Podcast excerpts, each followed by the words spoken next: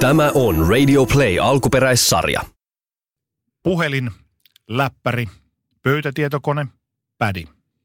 Facebook, Twitter, Instagram, TikTok ja Snapchat. Internet ja erilaiset jokaiseen lähtöön tarkoitetut sosiaalisen median applikaatiot kulkevat mukanamme mihin tahansa menemmekin. Innovaatioista, joiden oli tarkoitus helpottaa elämäämme, on tullut monelle suo, johon on upottu kaulaa myöten. Lapsi on levoton, iske hänelle käteen älypuhelin tai pädi ja äiti tai isi voi hengähtää hetken. Tylsää palaverissa. Selaa läpi Instagramia, niin saat ajatuksesi hetkeksi muualle. Viikoittain, ellei jopa päivittäin, joku päivittää pitävänsä sometaukoa päästäkseen irti sosiaalisen median luomasta illuusioista ja paineista olla paikalla bittiavaruudessa. Riippuvuus netin ja somen käyttämiseen hiipii hiljaa salakavalasti elämäämme, joten sitä voi olla vaikea havaita itse. Kuinka moni uskaltaa myöntää itselleen olevansa nettiriippuvainen ja someaddikti? Tämä on Addiktit ja minä olen Teemu Pastori Potapov.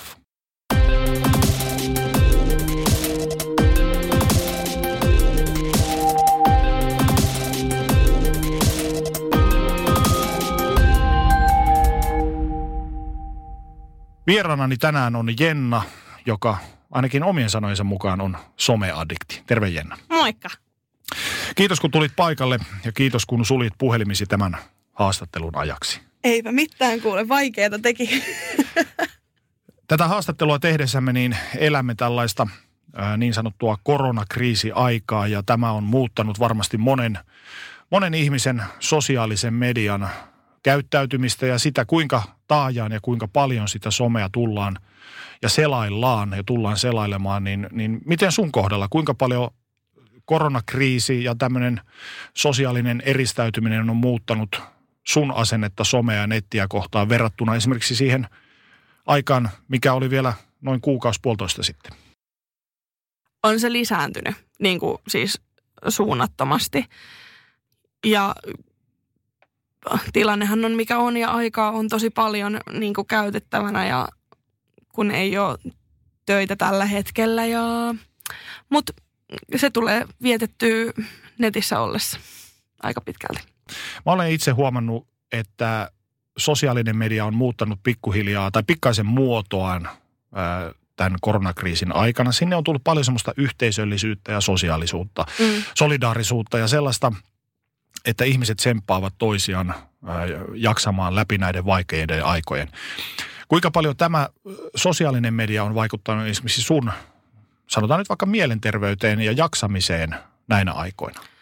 No siis sanotaanko näin, että paljon vaikeampaa olisi ilman sosiaalista mediaa, koska nyt kun on tämä aika, että kun ihmisiä ei saisi nähdä ja yksin elävänä ihmisenä se on tosi vaikeaa, niin tota, se, että on mahdollisuus kaikkien Zoomiin ja FaceTimeiluun ja tiedätkö, videokontenttien lähettämiseen frendeille ja perheenjäsenille, niin kyllä se on niin kuin helpottanut oloa tosi paljon. Et, ja myös se, että kun lukee somesta sitä, että jollain toisellakin on paskaa, niin kyllä se nyt lohduttaa pikkasen sitä omaa paskaa oloa silleen, että hei mä en ole yksin tässä keidan kanssa.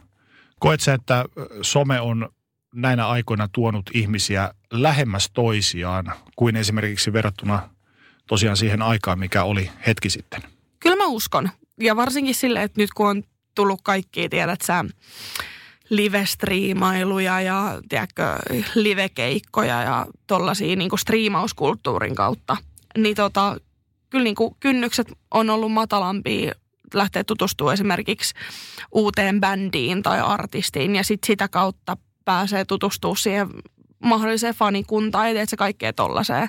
Että on siellä niinku ollut niinku kaiken näköistä. Että vanhojen, niin kuin tosi vanhojen frendien kanssa yhtäkkiä, että joku vasta kommentoi jotain sun Instastoriassa vaan, että hei, että mitä helvettiä, että me ei ole juteltu seitsemän vuotta, että miten menee, niin nyt on sitten tavallaan aikaa käydä niin kuin ne seitsemän vuoden takaiset jutut, niin kuin mitä siinä välissä on tapahtunut. Se varmaan antaa aika paljon. Ihan siis sikana. Silleen, että, ja ihmisiä, jotka asuu Seinäjoella, niin jauhaa niiden kanssa päivittäin. Ja sitten on vaan silleen, että oh, vitsi kun pääsis käymään Seinäjoella nyt, mutta ei ole mitään saumaa. Mikä on ollut pisin aika, jonka sä oot pystynyt viettämään ilman semmoista pakoomaista tarvetta avata sun puhelinta sille, silleen vapaaehtoisesti? lasketaanko nukkuminen vapaaehtoiseksi. Mutta tota, öö, en kyllä tiedä. No mitä sulle netti ja ehkä vielä tarkemmin sosiaalinen media eli some merkitsee? Tosi paljon, koska sille, että mm, se on osa identiteettiä nykypäivänä. Mä jotenkin ehkä huomaan se, että tavallaan, että se, että oot sä Facebookissa, oot sä Instagramissa, käytät sä TikTokia Mm. ja se, että teet sä TikTokiin videoita vai vaan sä selailet sä sitä. Onko sul Tinder? Eikö sulla ole Tinderiä? Siis kaikki, kaikki tiedät sä tollaiset asiat, niin ne, ne myös niin kuin määrittää sun identiteettiä. Koska jos ei sulla ole Tinderiä, niin sitten heti rupeaa miettimään silleen, että aa, okei, että se on varmaan varattu, mutta ei se välttämättä ole niinkään. Tai tiedätkö, niin kuin, että sitä rupeaa tosi paljon niin kuin kelailee tyyppejä ja omaa identiteettiä ja omaa so- sosiaalisen median kautta. Ikäsi puolesta olet niin sanottu milleniaali, niin, niin mm. onko milleniaalien mielestä sitten ihmiset, jotka eivät ole esimerkiksi Facebookissa tai Tinderissä tai missä tahansa muussa tämmöisessä sosiaalisen median applikaatiossa tai palvelussa, ovatko he jotenkin kummallisia? Creepy. Ei nyt välttämättä kummallisia tai creepy, no ehkä kummallisia, mutta tota, se on ehkä enemmänkin vähän outoa, koska se on mulle normi Mm. olla tosi aktiivinen so- somessa. Ja se, mitä aktiivisuus somessa mulle tarkoittaa mun kohdalla, ei ole välttämättä sitä, että mä postaan tosi paljon tai muuta. Mä selaan tosi paljon. Niin se on mulle sitä aktiivisuutta, että mä oon jatkuvasti sosiaalisessa mediassa selaamassa jotain Instagram-fiidiä tai Facebook-fiidiä. Mutta sitten mä en välttämättä postaa sinne mitään. Määrittääkö sun some-presence tai se, että sä oot sosiaalisessa mediassa, niin määrittääkö se sua ihmisenä? Määrittää. Millä tavalla? No esimerkiksi sillä tavalla, että siis ö, sosiaalinen media on myös osittain mun duuni, mutta se, että, että mitä kaikkea mä suollan sinne, niin se määrittää mua ihmisen. Se rajoittaa myös mua ihmisenä, koska mä voi ihan mitä tahansa myöskään laittaa sinne. Et jos mä käyn jotain, jos mulla on joku tosi vahva mielipide esimerkiksi jostain uskonnosta tai jostain tosi vahvasta ja niin kuin vakavasta ja vaikeasta aiheesta, ja jos se on tosi selkeästi erilainen, mitä muilla on, niin mä joudun miettimään tosi paljon, että laitaks mä sitä sosiaaliseen mediaan vai en. Ja yleensä mä päädyin siihen, että en, koska mä en jaksa kohdata sitä paskamörskyä, koska sitten tulee nettitrollit ja ei mulla ole aikaa eikä, tai mullahan on aikaa, mutta mulla ei ole minkäännäköistä mielenkiintoa. Tai voima, voimavaroja? Niin, ottaa sitä niin kuin paskamyrskyä vastaan sieltä. Onko sulla sun some-presence erilainen erilaisissa alu, e- erilaisilla alustoilla? Ei. Kyllä mä siis pyrin olemaan sataprosenttinen oma itseni, niin kuin ihan samalla tavalla kuin mä oon livenäkin. Mutta sitten mä vaan mietin ehkä internetin kanssa tai somen kanssa vähän enemmän sitä, että no, että kannattaako tätä nyt välttämättä kirjoittaa tai julkaista tonne Instastorin puolelle, että, että ne, ne asiat jää eri tavalla elämään kuin se, että mä sanoisin sulle nyt tässä niin kuin face to face jotain. Niin, siitä puuttuu ne mikroilmeet ja kehon, miten sä reagoit ja miten sä, mikä, mikä sun intonaatio on, miten sä korostat asioita. Että ihmiset tietenkin vähän lukee kuin piru raamattua Just näin. näitä postauksia ja sieltä ei välttämättä saada sitä totuutta, oikeaa totuutta, mitä sä tarkoitat. Se luetaan jokaisen tietenkin oman kokemuspohjan mukaisesti. Just tämä. Ja sitten niin tuntuu myös se, että itseltä myös, mutta siis ihmisiltä puuttuu välillä toi, mikä se on se sisältölukutaito. Niin, sisälukutaito. niin, niin. Että silleen, että jos mä nyt sanon näin, niin onko se välttämättä just niin kuin mitä mä oon kirjoittanut sen. Niin, ja sä voit sanoa tai kirjoittaa jonkun asian sarkastisesti Niin. joku sitä ei taju. Just Mitä näin. sä saat irti tänä päivänä netistä ja somesta? Siis se viihdyttää mua todella paljon. siis mä pystyn käymään kaupassa sitä kautta. Mun ei siis välttämättä tarvitse niinku poistua edes kotoota. Mutta mähän siis poistun kauppaan kyllä kotota, koska siis menisi mulle ehkä henkilökohtaisesti vähän liian yli, jos kaikki tekisi netin kautta. Mutta siis tulee paljon nettishoppailtua ja tulee tosi paljon selailtua erilaisia videoalustoja ja kuvailtuu just niitä instastoreja, tutustuttu ihmisiin, swipeailtuu oikealle ja vasemmalle Tinderissä. Ja tiedätkö, mitä näitä nyt on? Että kyllä se, niinku, se on semmoinen niinku viihdyttäjä. Minkälaisia tuntemuksia so, somen selaaminen herättää sussa? Aika monenlaisia. Siis se vähän yleensä riippuu siitä, että mitä siellä just sillä hetkellä selaa. Että välillä siis turhauttaa, välillä se ilostuttaa, välillä tulee katsottu jotain koiravideoita ja, tai tiedät, se iskä palaa armeijasta kotiin ja tirauttaa parit kyyneleet siellä ja sitten on vaan silleen, että miksi mä itken tälle asialle, että ei mulla ole minkäännäköistä samaistumispintaa tähän, tähän videoon, mutta se koskettaa. Että kyllähän se niinku antaa monenlaisia tunteita sieltä tulla. Niin tutkimusten mukaan somen jatkuva selailu aiheuttaa aivoissa samanlaisia aktivaatioita kuin esimerkiksi huumeiden käyttäminen. Miltä tuommoinen susta kuulostaa? No ei yhtään mahdottomalta, koska siis onhan toi yhtä riippuvainen kuin, tai siis riippuvuutta aiheuttava kapistus kuin tupakkakin on. Mm. Että sehän on se tapa. Niin kuin. Opittu tapa. Niin. Että itsekin tupakoitsijana, niin mä voin sanoa, että ei, niin kuin mä pystyn olemaan ihan hyvin viikon polttamat, jos mä oon viikon vaan himassa. Mutta heti kun mä lähden ovesta ulos, mä kävelen bussipysäkille, niin tottuu tietysti, että no mä vedän tästä tupakan, kun mä kävelen dösiksellä. Sitten mm. sä, sä venaat sitä dösää, niin no okei, okay, tuohon vielä seitsemän minuuttia, no mä vedän röökin tässä. Niin ihan sama juttu puhelimen kanssa. Että no tiedät sä, me paskalle, niin mä selaan tätä Instagramia tässä samalla. Ihan normaalia. Omaa peilikuvaa, kun siinä pitäisi tuijottaa, niin kuin ihan vitu tylsää. Mitä puhelimesi applikaatiota käytät eniten? Mä, mä mainitsin tuossa aluksi Facebookit ja äh, Instagramit ja TikTokit. Mitkä on ne sulle ne lemppari-applikaatiot?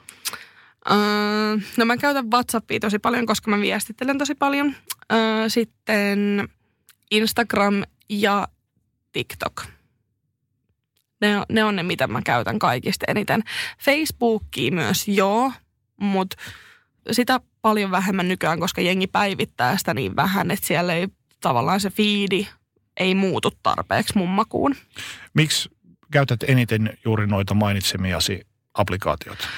No WhatsAppia, koska kommunikoin siellä mm. kaikista eniten niin kuin läheisten kanssa, mutta tota, Instagram sen takia, koska siellä on mielenkiintoista sisältöä, mä pystyn valita sen, että ketä mä stalkkaan, niin sanon, tai siis kenen, kenen fiidiin mä katon. Ja siis ne jotkut tekee silleen, että niitä ei kiinnosta yhtään, että onko niiden fiidi yhtenäväinen, että miltä se niin kuin kokonaiskuva kuvallisesti näyttää. Jotkut panostaa siihen tosi paljon. On sisustusjuttu, on musajuttu, on kauneusjuttu. Sieltä löytyy niin kuin ihan kaikkea. Löytyy autoilua, whatnottia.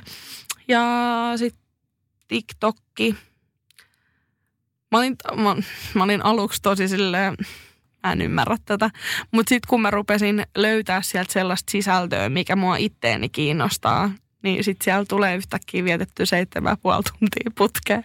Katsottu niitä maksimissaan minuutin mittaisia videoita. Seitsemän puoli tuntia putkeen yhden applikaation parissa per päivä, niin se kuulostaa aika, aika hurjalta. No en voi sanoa olevani kovin ylpeä tästä, mutta kyllä. Minkälaisia fiiliksiä tuommoinen herättää sussa itsessäsi? No onhan se huolestuttavaa. Ei se on niin kuin normaalin ihmisen työpäivä. Niin, tai mun yöunet mm. esimerkiksi. Mutta siis onhan se, totta kai se on huolestuttavaa.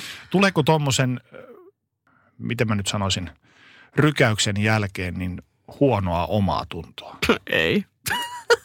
Koska siis mä en tee sitä työajalla. Joo. Et eri, siis se, mitä mä teen mun vapaa-ajalla sen jälkeen, kun mä lähden mun työpaikalta, niin ihan sama tavallaan. Mm. Niin kauan kun mä pahota kenenkään mieltä tai tiedätkö, fyysisesti satuta ketään. Mutta ei, ei, ei mulla kyllä ole huono, huono omatunto tuu siitä, että mä selaan mun puhelinta tai tietokonetta. Tai... Onko toi TikTok sulle se pahin sudenkuoppa noista kaikista vai mikä noista olisi mahdollisesti semmoinen sun akilleen kantapää? Jos mut vietäisi mun puhelin nyt pois ja sanottaisi mulle, että mä en saa enää ikinä sitä takas, niin eniten mä ehkä jään kaipaa Instagramiin. Miksi? No koska siellä, siellä tuntuu olevan niin kuin ehkä eniten kosketuksissa niin kuin ihmisiin, koska siellä jaetaan video sekä kuvaa, mutta siellä pystyy myös viestittelemään ja pystyy kommentoimaan sun muuta, niin, niin eh, ehkä tavallaan sen takia. Ja sitten pystyy itse jakamaan niin kuin omia fiiliksiä ja oho, omia fiiliksiä sun muita. Joo, kyllä se, kyllä se olisi ehkä Instagram, mitä mä jäisin eniten kaipaa. Palataan hieman ajassa taaksepäin Joo. sun lapsuuteen. Sä tutustuit tietokoneisiin ensimmäisen kerran jo viisivuotiaana, kun isoisäsi osti tietokoneen. Muistatko minkälaisia fiiliksiä se herätti sussa? No siis kaikki uusi ja kiiltävä on aina kiinnostanut mua. niin tota, olihan se siistiä, mutta mulla oli tosi rajoitettua se käyttö silloin. Että en silleen, olisiko ollut ensimmäiseen vuoteen, mä en saanut koskeakaan siihen tietokoneeseen, että mä en saanut käyttää sitä. Eli aika tiukat säännöt tässä kohtaa. Joo, joka oli tosi hyvä silloin, koska mä olin kuitenkin viisi. No, kuten tuossa alussa totesin, niin tänä päivänä se ei ole mitenkään harvinaista, että puhelin tai pädi toimii lapsenvahtina. Mm. Kun lapsi osoittaa jo vaikka hermostumisen merkkejä, niin vanhemmat tai vanhemmat haluaa sitten omaa aikaa, niin lyödään lapselle sitten luuri leikkikaveriksi. Miten sä näin someaddiktina katsot tällaista kehitystä? Pidät sä sitä vaarallisena tienä? Pidän, ehdottomasti.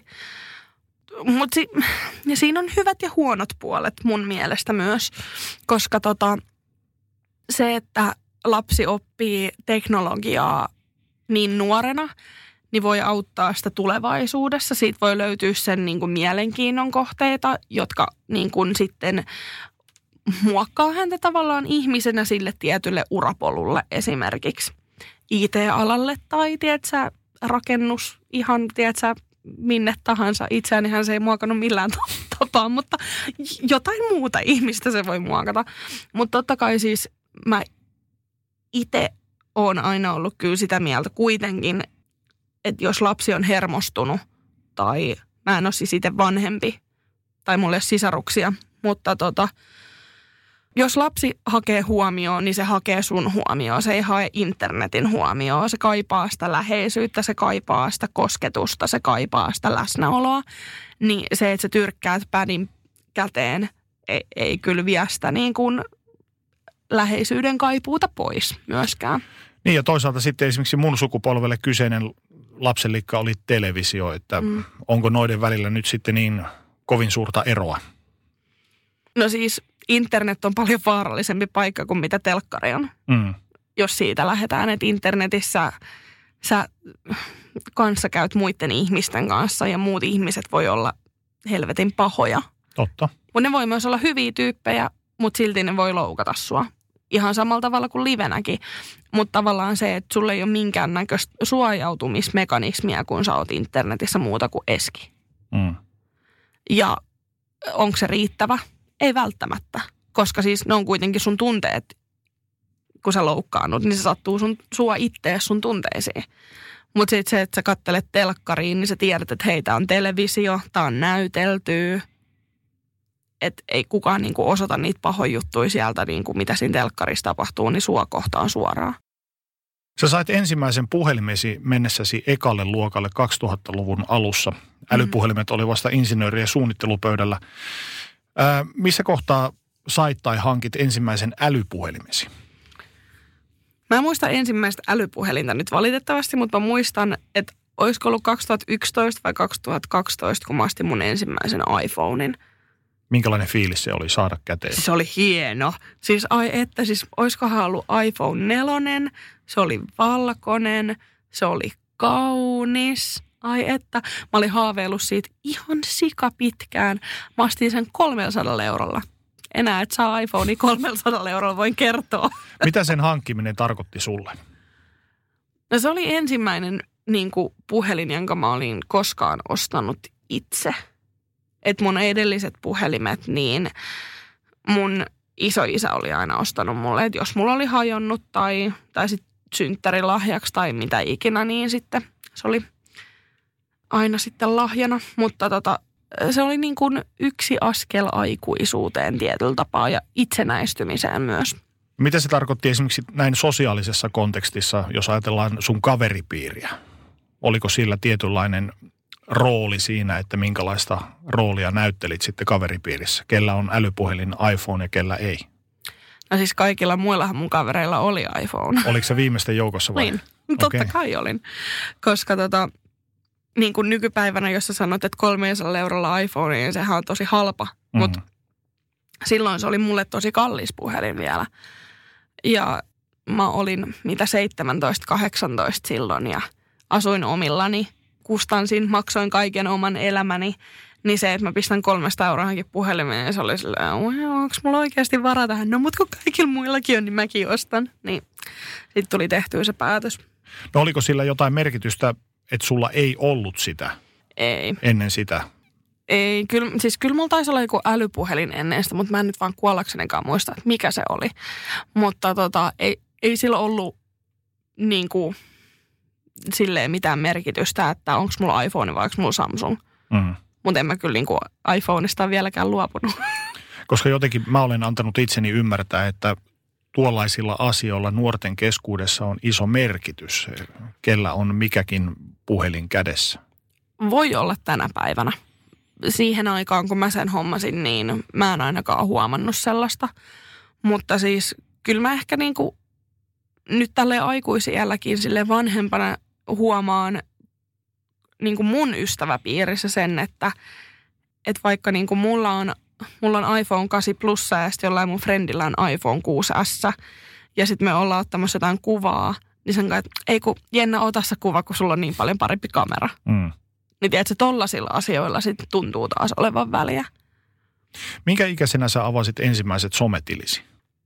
No, IRC-galleria. Nyt mä näin. Oota, mä oon ollut ala-asteella, kun mä oon mennyt IRC-galleriaan. Lasketaanko se sometiliksi? Kai se lasketaan. Totta kai se lasketaan, Joo. koska siis, oha, siis IRC-galleria on sosiaalista mediaa. Minkälaisia muistoja sulla siitä? Ai, hienoja. Mua kiusattiin tosi paljon. Silloin niin kuin muutenkin kuin vain internetissä, mutta siis niin kuin se on hyvä, että kun re, niin kuin oikean elämän kiusaajat löytää sut internetissä, niin sit sua niin kuin seuraa sua sinnekin. Mutta sieltä esimerkiksi tuli löydettyä mun nykypäivänä erittäin rakas ystävä Irk-galleriasta. Löysin myös yhden poikaystävistäni sieltä ja et o, niin kuin, kyllä, kyllä se on tosi paljonkin hyviä asioita tuonut elämään. Sitten 2009 mä avasin ekaa kertaa Facebookin. Oliko se minkälainen ison muutoksen tuova kokemus? Olihan se, koska sit, sit rupesi heti miettimään sille ihmisten sukunimiä. Mm. Ja se, että, niinku, että ai, mikä tämän ihmisen sukunimi nyt onkaan. Sitten niinku, ei kuollaksenkaan muista, ja sitten tulee jossain ehdottuissa kavereissa vasta, niinku, että aa, tää se oli. Niin tavallaan, niinku, että ei mulla olisi välttämättä mitään hajua ihmisten sukunimistä Mm. ilman myöskään Facebookia. Mä kuulostan varmaan tosi paskalta ystävältä tällä hetkellä, kun en tiedä ihmisten sukunimiä.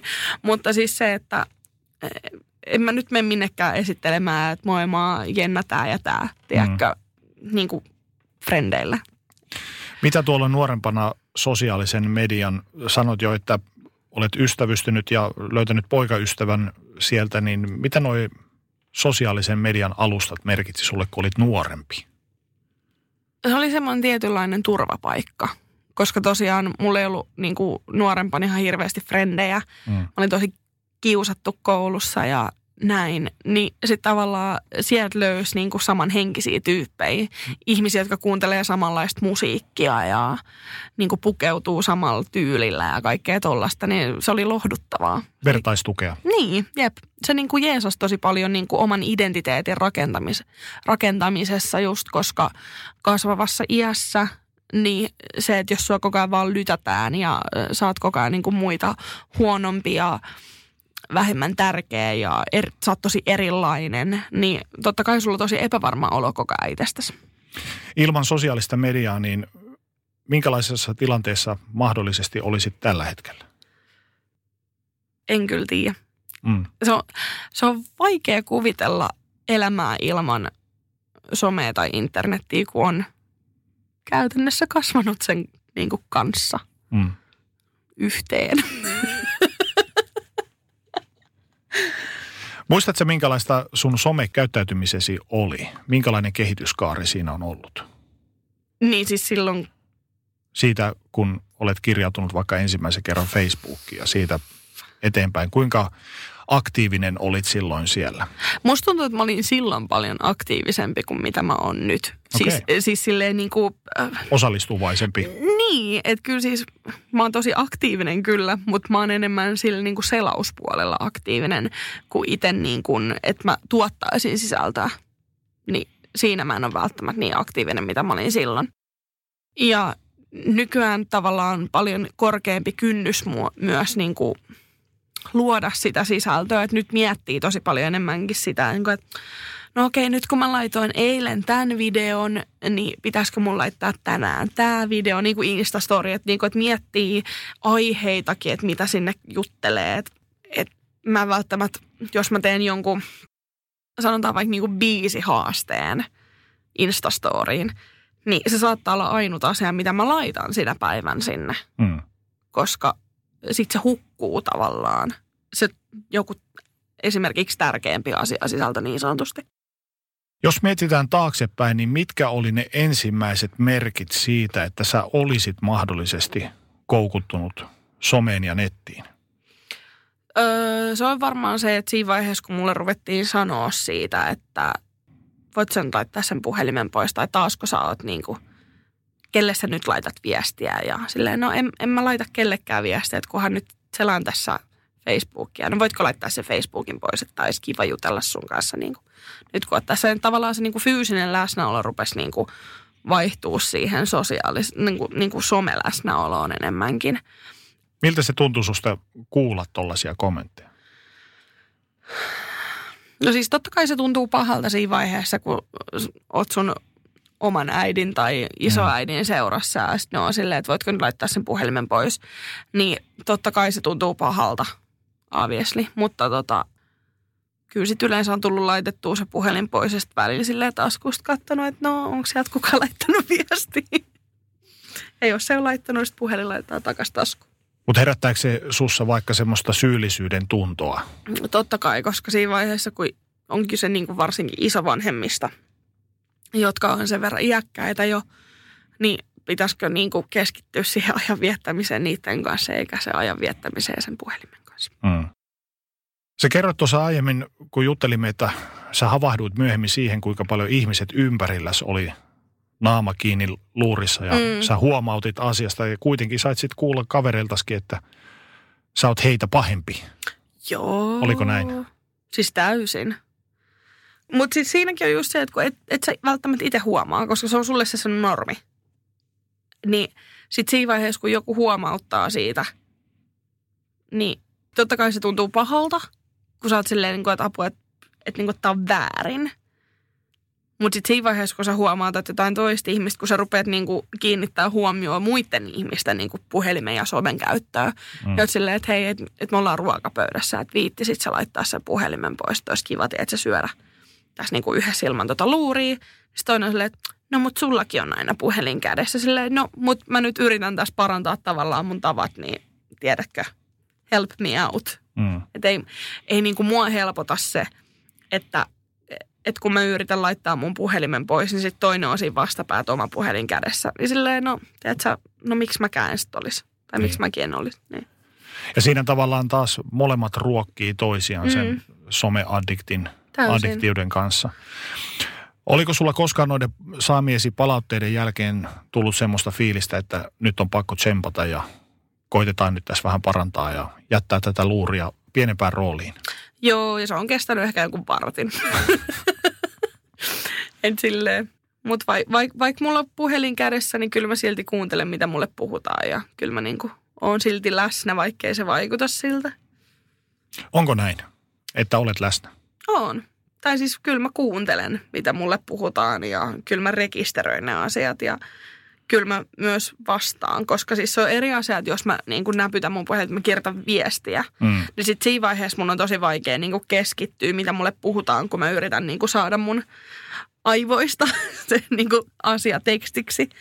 Niin sitten mä yleensä sanon, että joo, että oota hetki, että mä kirjoitan tämän nopeasti, mä laitan puhelimen pois. No niin, jes, mitä olit sanomassa, että mitä sä sanoitkaan. Että nyt, nyt mä oon niin kuin fokusoitunut sinuun. Koet sä, että sun somen ja puhelimen ja netin käyttö on jossain kohtaa muodostunut pakonomaiseksi? Mm, joo. Missä kohtaa? Mikä oli se vaan kieli?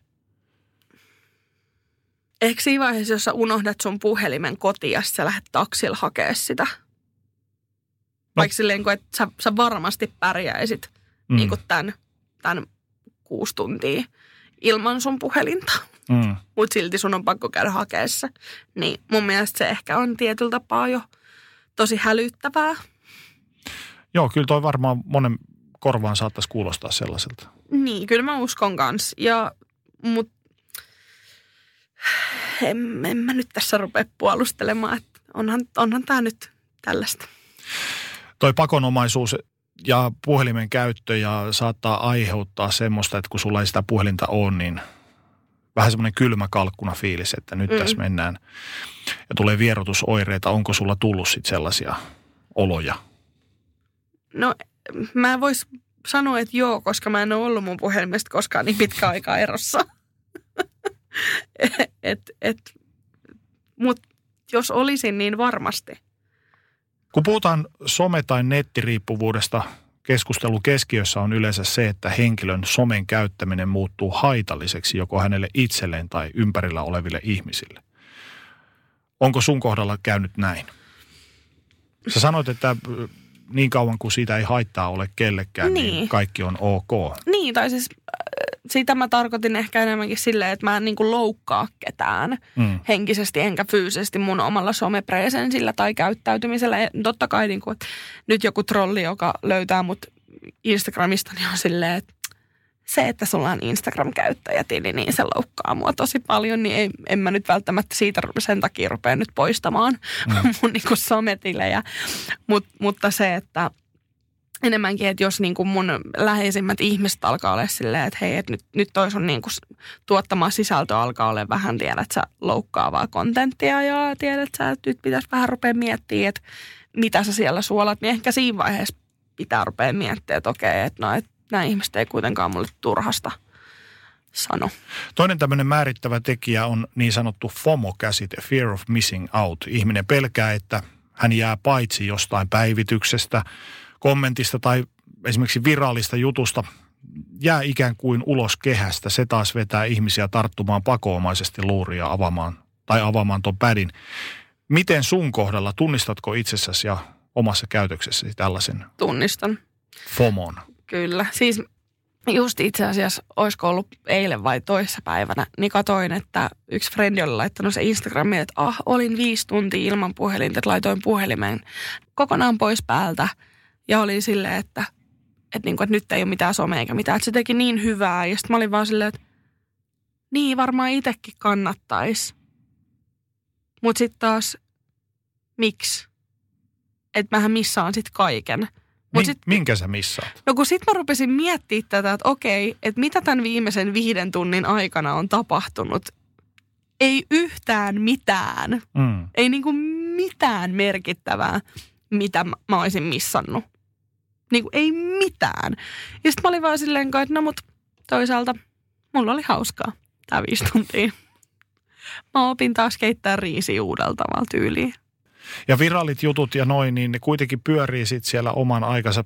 Onko sulle tärkeää olla ensimmäisten joukossa näkemässä joku juttu? Ei se ole tärkeää, mutta onhan se hienoa. ei siis, ei se ole mulle mikään niinku, niinku pakottava tarve. Että en mä nähnyt Gamnam Styleakaan ensimmäisenä. Ja silti elämä jatkui. Ja silti elämä jatkui. Oletko koskaan miettinyt sitä, että mihin kaikkeen muuhun olisit voinut käyttää aikasi kuin esimerkiksi somen selaamiseen? Joo, siis voisin opetella esimerkiksi viisarikellon, koska en osaa analogista kelloa. Muut mun ikäiset ihmiset varmaan on silleen, mm, toi on vaan laiskuutta, kyllä mä osaan analogisen kellon. Mutta se, että kun mulla on aina ollut puhelin, että silleen, että no ei nyt aina, että mä oon saanut seitsemänvuotiaana sen – ennen kuin mä olin seitsemän, niin mun olisi totta kai pitänyt osata kello. Mutta tota, mulla on aina ollut digitaalinen kello. Mm. Ei mä oon nähnyt mitään syytä, minkä takia mun pitäisi opetella analoginen kello. Mutta siis niinku, totta kai mä voisin käyttää aikani järkevämmin. Mä voisin opetella vaikka neulomaa, kutoa, ihan sama. Jotain, mm. niinku, mistä voi olla joskus hyötyä. Mutta ei, mä selaan mieluummin TikTokki. Tuleeko tuosta mitään paineita itselle luot sä itsellesi mitään tuommoisia paineita tollasesta, että ehkä mä voisin jotain muutakin tehdä? En mä ehkä sanoisi, että mä loisin itselleni mitään paineita, mutta tota... Syyllisyyden tuntoa? Mm, ei. Mä teen itteni kanssa sopimuksia. Mm. Et esimerkiksi eilen mä kulutin tunnin siinä, kun mä rakensin mun yöpöydän uudelleen, koska siis se oli aiemmin, se on semmoinen kanahäkki Mm. tyyppinen, niin siihen on omat semmoiset tapit, millä se pysyy pystyssä, niin mä oon siis aiemmin laittanut sen nippusiteillä vaan kiinni, jotta se mahtuu yhteen tiettyyn kohtaan mun asuntoa. Niin nyt kun mä olen vaihtanut järjestystä, niin ne tapit sai laitettua takaisin. Mä käytin siis tunnin siihen ja en käyttänyt koko tunnin aikana puhelinta kertaakaan. Mä olin silleen, että no mä teen tämän, niin sit mä voin olla taas vaikka viisi tuntia tuossa sängyssä selaamassa TikTokia, jos mä haluan. Että silleen, että jotain muutakin pitää tapahtua päivän aikana. Tämä tällaisen vanhan käen korviin kuulostaa sankaritarinoilta vuodelta 2020. Mä pystyn olemaan ilman puhelintani viisi tuntia. En mä pysty olemaan viittä tuntia ilman. En varmana pysty. Pitäisi kyllä ottaa joku, tiedätkö, IG-some-haaste ja olla silleen, että pystynkö olemaan ilman. On sanottu, että runsas netin ja somen käyttäminen vaikuttaa ihmisen niin sanottuun attention spaniin, eli vaikuttaa kykyyn keskittyä asioihin. Oletko huomannut omalla kohdalla tällaisia vaikutuksia? Mm, Mulla on aina ollut aika vaikea keskittymiskyky. En mä tiedä, johtuuko se puhelimesta tai somesta ylipäätänsä. Olisiko se ruokkinut vielä sitä? Hyvin mahdollisesti. En siis tätä en niin kuin kiellä. Mulla ei ole mitään niin kuin, tilastollista faktatietoa tästä, mutta niin kuin, en, en epäile, jos olisi näin. Mutta tota, pienempään mulla epäiltiin ADHDtä ja ADDtä, DDtä, mutta tota, kaikki oli negatiivisia, että et ei mulla vissiin mitään keskittymishäiriötä sitten olekaan. Mutta aina on ollut silti jotenkin vaikea keskittyä asioihin. Mutta pystyt kuitenkin keskittymään sitten esimerkiksi somen kuvavirtaan ja videovirtaan. Joo, mutta kyllähän mäkin sitä selaan aika nopeasti läpi. Että en mä jää silleen niin kuin minuuttikaupalla tuijottaa mitään yhtä niin kuin kuvaa. Tai esimerkiksi Instastorit, niin mähän saatan vaan selata ne läpi ennen kuin mä löydän jotain mielenkiintoista kontenttia. Ja sen takia esimerkiksi TikTok on hyvä, koska siellä on, tai on hyvä ja hyvä, mutta mulle hyvä on se, että siellä on maksimissaan minuutin mittaisia ne videot siellä ja mä voin vaan, tiedätkö, selata ja pysähtyä just sellaisen niin kuin videon kohdalle, mikä musta saattaa olla mielenkiintoinen. Mm. Ja jos ei se ole mielenkiintoinen, sitten mä voin jatkaa swipeilua. Mikä sinusta on mielenkiintoista sisältöä Niin kuin TikTokissa vai ylipäätänsä? ylipäätään? Mm, No kun siis se vähän riippuu alustasta. Mua kiinnostaa esimerkiksi Instagramissa tosi paljon kaikki niin kuin musajutut ja niin kuin reality-jutut. Ei välttämättä Suomen, mutta niin kuin ylipäätänsä maailman. Ja sitten TikTokissa äh, ei todellakaan ne tanssivideot, vaan sielläkin enemmän semmoiset niin kuin, niin kuin arkiset asiat silleen, että no hei, että miten kokataan tämmöinen juttu minuutissa, niin kuin näytetään, että miten sä teet vaikka makaronilaatikon. Niin, niin kuin tollaset asiat, normaalit jutut niin sanotusti. Entäs jos niitä kokeilisi itse tehdä sitten käytännössä oikeassa elämässä, eikä vaan katsoa niitä puhelimen ruudulta?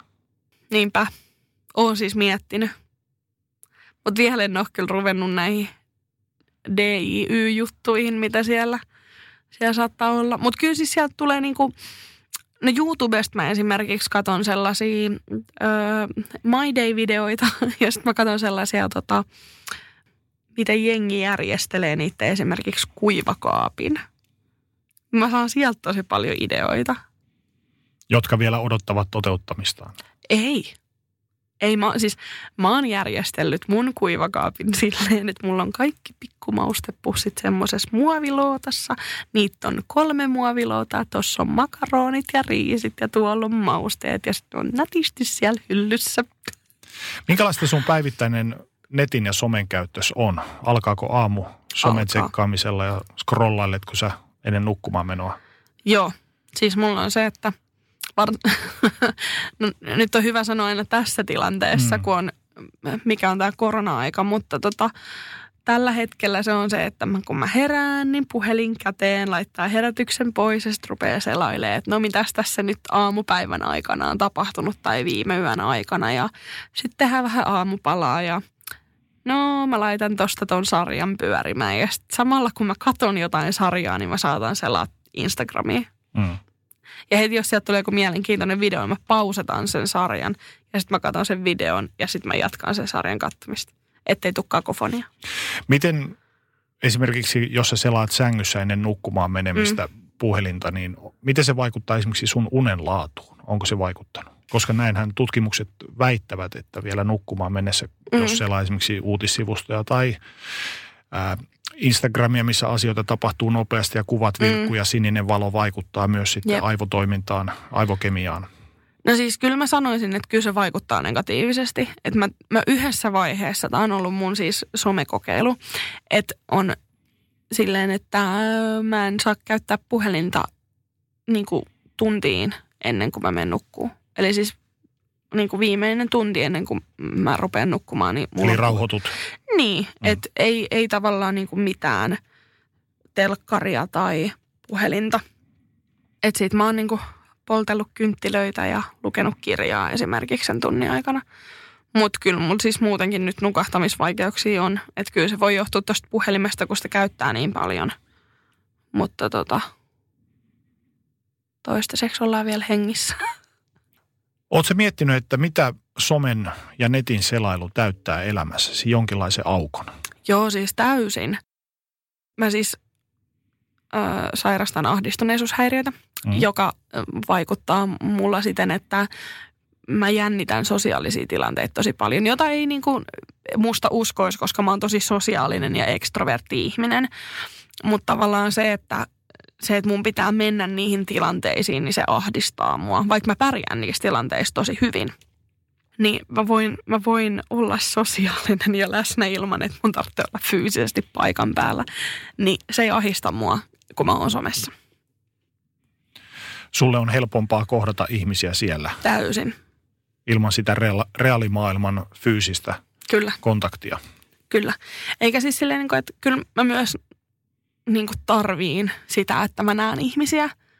Mutta tota, se, että on tosi paljon niin kuin uusia ihmisiä, kun niihin pitää kaikkiin tietyllä tapaa totta kai tehdä hyvä ensivaikutelma ja niin kuin näin ja työnkin puolesta joutuu minglailemaan, niin se on, siis, se on todella kuluttavaa, kun sä joudut tavallaan niin kuin, vaikka mä pyrin olemaan koko ajan sataprosenttisesti oma itteni, mutta sun pitää tuoda koko ajan se niin kuin A-game, niin kuin mm. paras mahdollinen meininki koko ajan päällä. Ja jos, sulle, niin kuin, jos sua vituttaa tai sua masentaa tai mitä ikinä. Ja sitten on tämmöiset tilaisuudet, niin, niin kuin, et sä voi näyttää sitä. Mm. Niin sun on pakko olla niin kuin, niin ne on tosi niin kuin ahdistavia tilanteita. Oletko koskaan katsonut sun puhelimesta lukemia sen suhteen, minkälaisia sun käyttöaikas päivittäin ovat? Siis voin katsoa vaikka heti. No katsotaan. Ootas hetki. Öö, ootas, ootas. No eniten mä oon nyt käyttänyt ilmeisesti Facebookia, uh-huh. joka kummastuttaa mua suunnattomasti. Ota, katsotaan tuolta. Oho. No eilen mä oon käyttänyt puhelinta 11 tuntia 53 minuuttia. Sitä edellisenä päivänä 10 tuntia 6 minuuttia. Eilen mä oon käyttänyt TikTokkiin 4 tuntia 24 minuuttia. Yhteensä? Yhteensä koko päivänä. Joo. Instagram, Instagramia 2 tuntia 23 minuuttia. Et kyllähän tota... Eli periaatteessa noin puolet päivästä sulla menee somen selailuun. Joo. Miltä noi luvut sun omaan korvaas kuulostaa? Mm, no ei ne yllätä. Koska siis mä olisin ehkä kuvitellut, että ne olisi ollut paljon isommat. Koska silleen, että musta tuntuu, että se koko hereilläoloaika, mitä mä nyt oon ollut tässä näin, niin menee puhelimessa. Minkälaisia ajatuksia tuollaiset lukemat herättää sinussa, susta itsestäsi? No kyllähän se nyt on huolestuttavaa, koska silleen, että mä voisin tehdä tona aikana myös paljon jotain muuta. Mä voisin opetella jonkun uuden taidon, rupea opiskelemaan jotain uutta kieltä esimerkiksi, tehdä musiikkia – käydä lenkillä, joka ei mua vieläkään kiinnosta. Niin kuin tiedätkö, tommosia asioita. Ja asioita myös, jotka vois kiinnostaa mua, jotka ei tapahdu sosiaalisessa mediassa. Koetko, että sosiaalinen media esimerkiksi passivoittaa? Mä en koe, että se on passivoittanut mua, koska mä oon edelleen yhtä sosiaalinen sitten niin kuin somessa kuin somen ulkopuolellakin. Mutta tota, kyllä se joitain ihmisiä saattaa passivoittaa, joille, se, joille niin kuin sosiaalisuus on muutenkin haastavaa. Mm. Mutta mä puhun lähinnä siitä fyysisestä passivoitumisesta. Kun sä itse sanoit, että sä mm. mielelläsi niin. vietät sängyssä vaan puhelinta selaillen joo, aikaa. Joo, no kyllähän se passivoittaa. Mm. niin kuin tuolta kantilta kun ajattelee, niin joo totta kai, koska kyllähän sitä tosiaan voisi tehdä jotain muutakin. Mm. Oletko koskaan huomannut sitä, onko esimerkiksi saamiesi tykkäyksien määrällä ollut vaikutusta esim. sun itsetuntoosi? Mm, mä en sano, että mun omaan itsetuntoon. Minä kuvaan? Ehkä. Ehkä enemmänkin se niin kuin, on vaikuttanut mun omaan somekäyttäytymiseen tietyllä tapaa, että, että jos mä laitan Instagramiin kuvan ja se saa alle sata tykkäystä, niin sitten mä rupean heti miettimään, että okei, miksi se sai alle sata tykkäystä? Johtuuko se siitä, että toi on maisemakuva vai johtuuko se siitä, että on selfie vai johtuuko se siitä, että mä laitoin sen tähän kellon aikaa? Mm. Niin tiedätkö, tollaisissa asioissa. Entä jos joku päivitys ei kiinnostakaan ihmisiä, niin herättääkö se sussa negatiivisia fiiliksiä esimerkiksi susta itsestäsi? Tavallaan joo, että tulee semmoinen tietynlainen riittämättömyyden tunne silleen, että okei, että eikö mun ajatukset olekaan niin tärkeitä, mitä mä oon ajatellut, että mun ajatukset olisi. Mm. Niin ehkä sillä tapaa joo. Mutta sitten aika nopeasti ottaa myös sen niinku realiteetin siihen ja on silleen, että no mut hei, mähän purkaan näitä asioita tänne someen myös itseni takia, enkä vain niinku muiden takia. Että ainoa siis plussaahan siinä on se, että ihmiset niinku pystyy samaistumaan. Sehän on hienointa mitä somessa mun mielestä on, että sä pystyt samaistumaan toiseen ihmiseen sen kautta. Mutta tota, en mä sanoisi, että mä koen olevani sit niinku yhtään paskempi ihminen sen takia, että joku ei nyt tykännyt mun kuvasta tai mun twiitistä tai mistä ikinä. Onko se koskaan elänyt semmoista vaihetta tämän oman riippu, riippuvaisuutesi kanssa, että sä olisit hakenut esimerkiksi tykkäyksillä validaatiota itsellesi? Jonkinlaista vahvistusta, että hei minä olen, minä riitän, kun saatkin X määrä tykkäyksiä jostain ja se on antanut esimerkiksi boostin sun itsetunnolle? No siis totta kai kaikki tykkää olla, tai en mä nyt voi sanoa kaikki, mutta kyllä mä itse henkilökohtaisesti pidän siitä, että, että minusta pidetään. Tykkään mm. olla pidettävä tai pidetty ihminen, mutta niin kuin, ei se tykkäysten määrä kuitenkaan äh, määrittele mua ihmisenä, mm. vaan ne ihmiset, jotka on mun elämässä määrittää mua ihmisenä, mua oma käytös määrittää mua ihmisenä.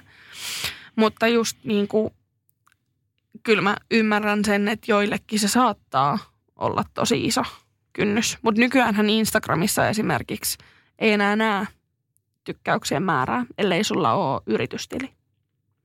Joka on mun mielestä tosi hyvä asia, koska sillä pystytään ennaltaehkäisemään ainakin jossain määrin nuoren niin kuin ihmisen omakuvan muodostamista niin kuin silleen, että parempaan suuntaan nimenomaan, eikä silleen, että se olisi niin kriittistä. Niin sä oot suhteellisen niin sanotusti iäkkäänä mm. saanut älypuhelimen ja sitä kautta päässyt syvemmälle ja syvemmälle, mutta entistä nuoremmat lähtee tähän somepeliin mukaan jonka luulisin ainakin vaikuttavan sitten siihen minäkuvan kehitykseen mm. negatiivisesti. Kun näin. lähdetään hakemaan semmoisia tietynlaisia hyväksymisiä täysin tuntemattomilta ihmisiltä, jotka eivät liity elämään millään tapaa. Just näin.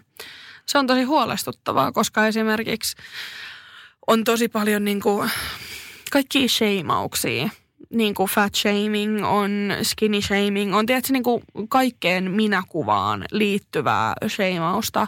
Ja se, että joku sanoo, että sulla, niin kuin, siis oikeasti mitä typerimpiä asioita, sille, että sanot jollekin 11-12 niin vuotiaalle lapselle tai nuorelle, että sulla on liian pienet huulet. Tai niin kuin, että mä en tykkää sun huulista. Niin sit heti kun silloin tarpeeksi isä ikää, niin se menee ottaa huulitäytettä. Mm. Koska joku sille internetissä joskus saattoi sanoa noin. Ja koska se tehdään niin kuin mahdolliseksi myös. Ja kun sitä mainostetaan jatkuvasti jossain, että hei, huulien täyttetään niin tämän verran. Ja, eikä siinä mitään vikaa ole. Että totta kai, että kyllä muankin kiinnostaisi huulten täyttö, mutta se ei, se ei vaikuta millään tapaa mun kohdalla taas sit siihen, että joku on sanonut mulle – että ne ei tykkää mun huulista. Mä en itse pidä niistä pali- niin paljon kuin mit, mitä mä haluaisin pitää. Niin totta kai nuo niin kommentit vaikuttaa niin kuin ihmisen, kehittyvän ihmisen ajattelutapaan itsestään ja se on huolestuttavaa. Koetko sä, että sosiaalinen media on vaikuttanut siihen, millä tavalla ihmiset, tai kuinka paljon ihmiset oikein hinkuvat sitä huomiota, katsokaa minä olen täällä. Että ovat niin kuin oikein nälkäisiä sen huomion perään. Tietynlaiset ihmiset, joo. Et on niin kuin tosi paljon tällaisia kauneusblokkaajia ja niin kuin lifestyle niin kuin sisältöä tuottavat ihmiset, niin se on tosi paljon sitä, että hei, että nämä niin sanotut influencerit siellä sitten keimailee tiettyjen brändien vaatteet päällä, joihin niille ei välttämättä oikeasti olisi varaa. Mm. Ja mainostaja markkinoi niitä ja sitten, että tämä fitnesspaketti tämän ja tämän verran ja pitää olla näin ja näin hoikka, niin totta kai ne luo niin kuin virheellistä kuvaa. Ja varsinkin virheellisintä kuvaa tuottaa ne ihmiset, jotka käyttää kaikkia feistuneja ja tiedätkö, tällaisia Photoshop-juttuja, jotka niin kuin muokkaa omaa vartalon muotoa ja kasvojen muotoa ja ihon väriä ja kaikkea tollaista. Ihmisten pitäisi olla ylpeitä itsestään just sellaisena kuin ne on. Että totta kai, että jos sä haluat laihduttaa tai täyttää sun huulia tai poskipäitä, laittaa botoksiin, niin be my guest, mutta älä myöskään väitä, että sä oot aina ollut tällainen. Kun puhumme riippuvuuksista, on syytä kysyä, että mitä netti- ja someriippuvuus on vienyt sulta? Mm, no tietynlaista niin kuin aktiivisuutta. Kyllä sitä on tullut vähän laiskemmaksi. Et ei välttämättä enää tuu vaan lähettyy kavereitten kanssa bisselle tai jotain muuta, jos oot jo kotona silleen, no en mä mieluummin katon tätä sarjaa tässä. Tai mä selaan näitä just vaikka TikTok-videoita.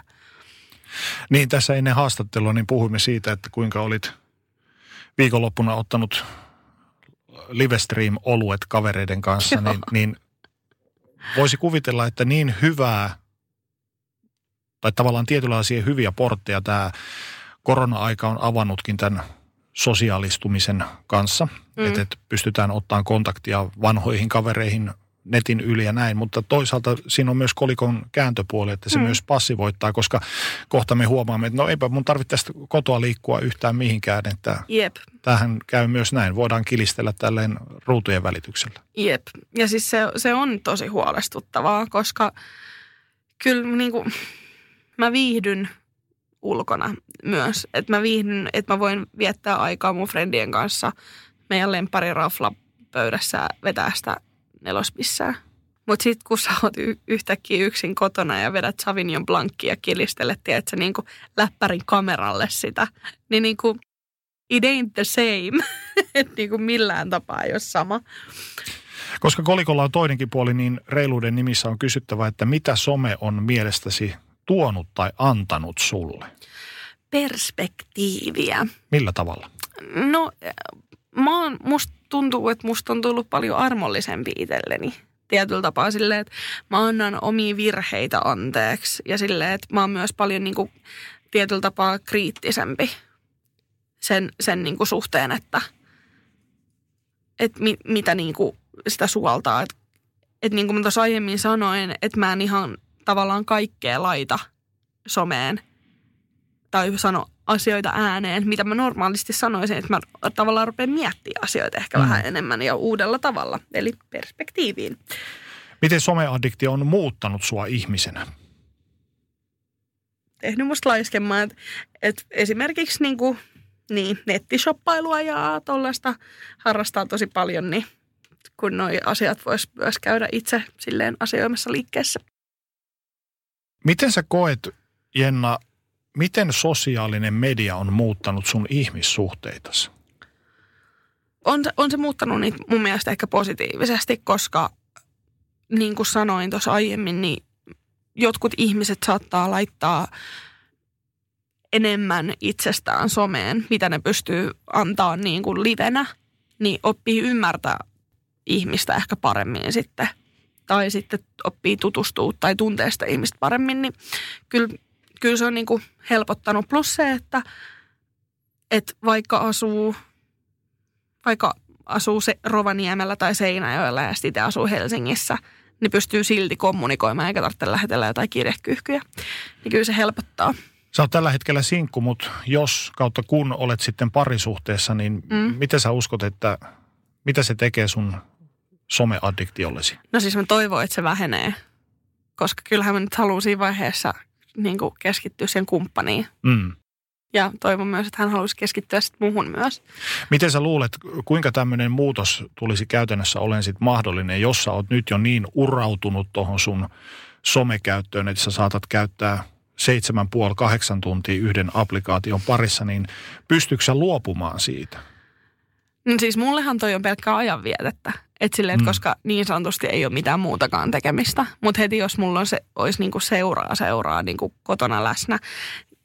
Tai totta kai niinku silti parisuhteessakin tulee käytettyä sitä puhelinta. Mutta tekee yhteiset pelisäännöt, että hei, että kun ruokaillaan yhdessä, niin tiedät, sä ei käytetä puhelinta. Iltapalalle sä tuota puhelinta ja puhelin ei tule sänkyyn. Mm. Niin, tiedät sä, säännöt on sääntöjä ja niistä pidetään kiinni, vaikka ne on välillä tehty rikottavaksi.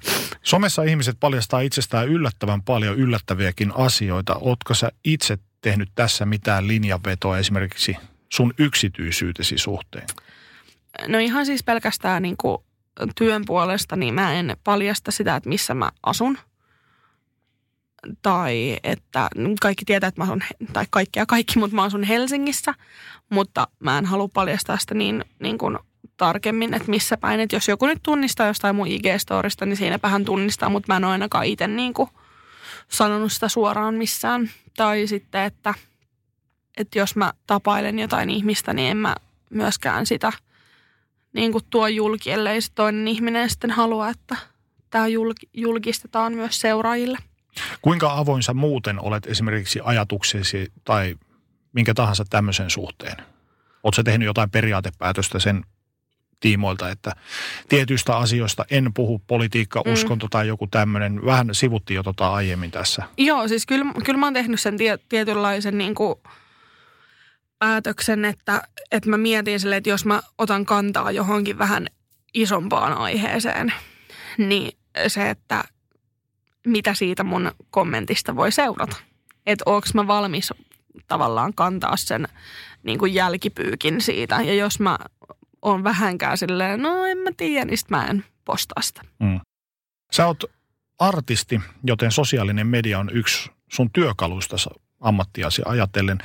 Kuinka paljon tämä on vaikuttanut sun some- ja nettiriippuvuutesi? Tuskin ainakaan vähentävästi. No ei, ei kyllä tosiaan. Kyllä se on lisännyt sitä, mutta eh, se on myös tuonut niin kuin uutta perspektiiviä siihen, koska sille, että kun artistina myös haluaa olla roolimalli ja mulla on myös paljon nuoria seuraajia, niin myöskin haluaa välittää niille sitä tervettä omakuvaa ja silleen, että mä oon puhunut mun mielenterveysongelmista siellä – ja mä oon saanut siitä tosi paljon niin kuin seuraajalta hyvää palautetta, että, että niin kuin ihanaa, että puhut näin avoimesti näistä asioista. Ja kun noin mielenterveysjutut ei ole ollut mulle sille, että mä oon tietääkseni kamppailut niiden asioiden kanssa mitenkään sille 15 vuotta ja niin kuin näin, vaan mä oon vasta ruvennut käsittelemään niitä, niin mä en ole ainakaan itse kenenkään muun huomannut käyvän samalla tavalla noita asioita läpi silleen, että hei, että on vasta ihan aluillaan näiden juttujen kanssa, mutta mä jaan nämä teille silti. Onko se auttanut sua? On auttanut, koska on niin kuin todennut sen, että, että mä en oikeasti ole yksin tämän asian kanssa. Ja varsinkin kun mielenterveysongelmainen ihminen saattaa ehkä ajatella niin, että, että ei kukaan ymmärrä mua. Että niin kuin, ei, en mä en tunne ketään ihmistä, joka kamppailee vaikka tämän saman diagnoosin kanssa. Niin sitten yhtäkkiä mulla on niinku inboxissa joku 27 viestiä, että hei, että mulla on ollut täysin sama juttu. Mm. Ja sitten pystyy niinku vertailemaan kokemuksia, antaa vinkkejä, että hei, että, että tuolta kannattaa käydä katsoa noin jutut ja tuolta noin jutut, joka on tosi hyvä juttu. Sä mainitsit tuosta roolimallina olemisesta, niin onko sulle sen sellainen taakka ollut raskas kannettavaksi? Öö, Onko siinä iso vastuu?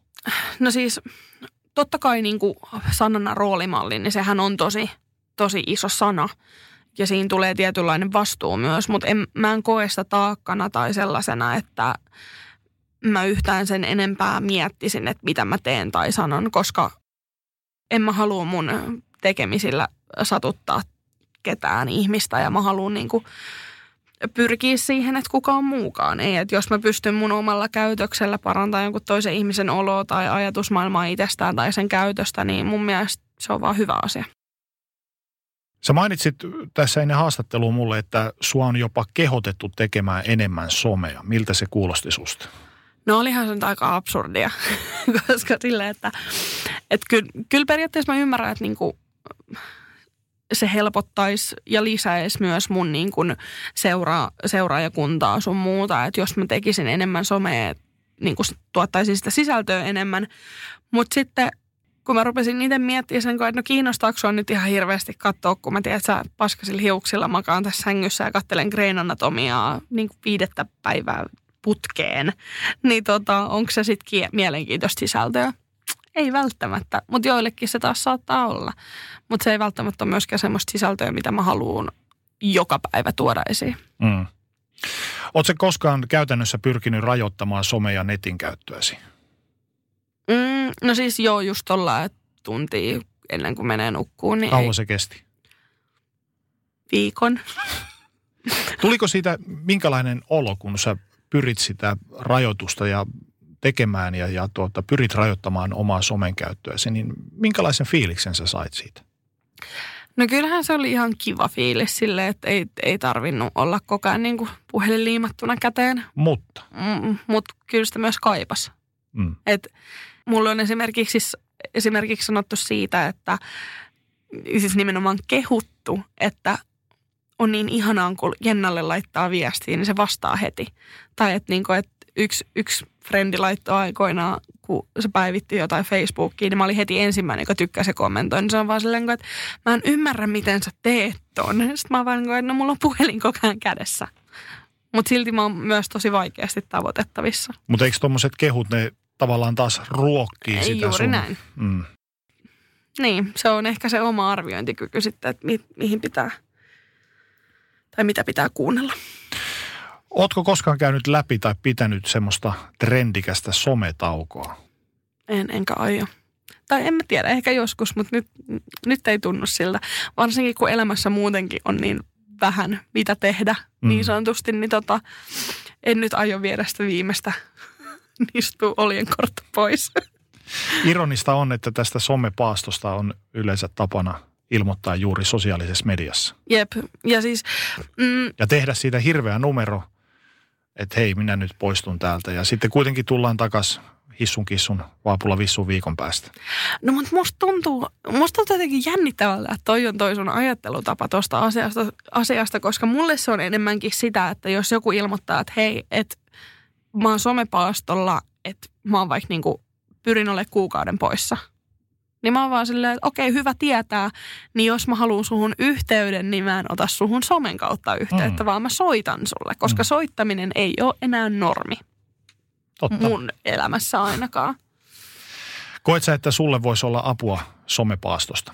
Totta kai. Mutta en mä silti aio vieläkin ryhtyä siihen. Mitä pitää tapahtua, että olisit valmis tinkimään omasta sosiaalisen median käytöstäsi? Se, niin. No kun en mä oikein pysty nyt rupea tähän luettelemaan mitään silleen, että asiat pitäisi mennä just näin ja pitäisi tapahtua nämä 15 miljoonaa asiaa ennen kuin mä suostuisin luopua niin kuin tietynlaisesta somekäyttäytymisestä tai presenssistä, mutta tota, koska mun mielestä se on, se on niin tilannekohtaista. Mm. Että niin kuin, jos mä nyt sanon tähän näin, että ah, mun elämään pitää tulla joku ihana ihminen, joku mies, mun pitää rakastua, niin sitten jos mä teen, jos se tapahtuu ja se ei silti vähennä mun somen käyttöä, niin sitten mä jahoin paskaa. Ei mä halua myöskään valehdella. Oletko koskaan miettinyt sitä, mihin suuntaan sun someaddiktiosi voi vielä kehittyä? No siis todennäköisesti huonompaan muiden ihmisten silmissä. Et kyllähän siis, niinku, mutta mä toivoisin myös, että mä pystyisin öö, rajoittamaan tätä jossain vaiheessa vähän paremmin. Tai sille, että mä löytäisin mun selkärankani tämän somen kanssa. Mikä sulle on tänä päivänä niin sanotusti sopiva määrä somen selailua? No siis nuo luvuthan nyt puhuu täysin puolesta, että niin kuin melkein 12 tuntia vuorokaudessa. Mutta täytyy myös sun, sun eduksesi myöntää se, että elämme poikkeusaikoja. Mm, joo. No ennen näitä poikkeusaikoja niin luvut oli ehkä jossain sille kahdeksas tunnissa. Mm. Niin ehkä silleen, että jos mä saisin sen kahdeksan tuntia sille laskettua vaikka kolmeen tai neljään tuntiin, niin se voisi olla aika hyvä. Mut never say never. Katsotaan. Loppu vielä Jenna, minkälaisia neuvoja sä antaisit niille, jotka eivät malta olla selailematta puhelintaan tai tietokonettaan ja täyttävät sillä päivänsä? Mä sanon, että you do you niin kauan, kunnes sun ympärillä olevat ihmiset rupeaa oikeasti enemmänkin huolestua susta. Ja silleen, että siinä vaiheessa, kun se rupeaa menee semmoiseksi oikeasti sairaalloiseksi, että sä et niin kuin pysty menemään nukkumaan tai sä et pysty käymään töissä normaalisti tai niin. Siinä vaiheessa, kun se rupeaa menee sairaalloiseksi, niin sit pitäisi ehkä rupea viimeistään silloin miettiä asioita uudelleen. Kiitos Jenna. Kiitos.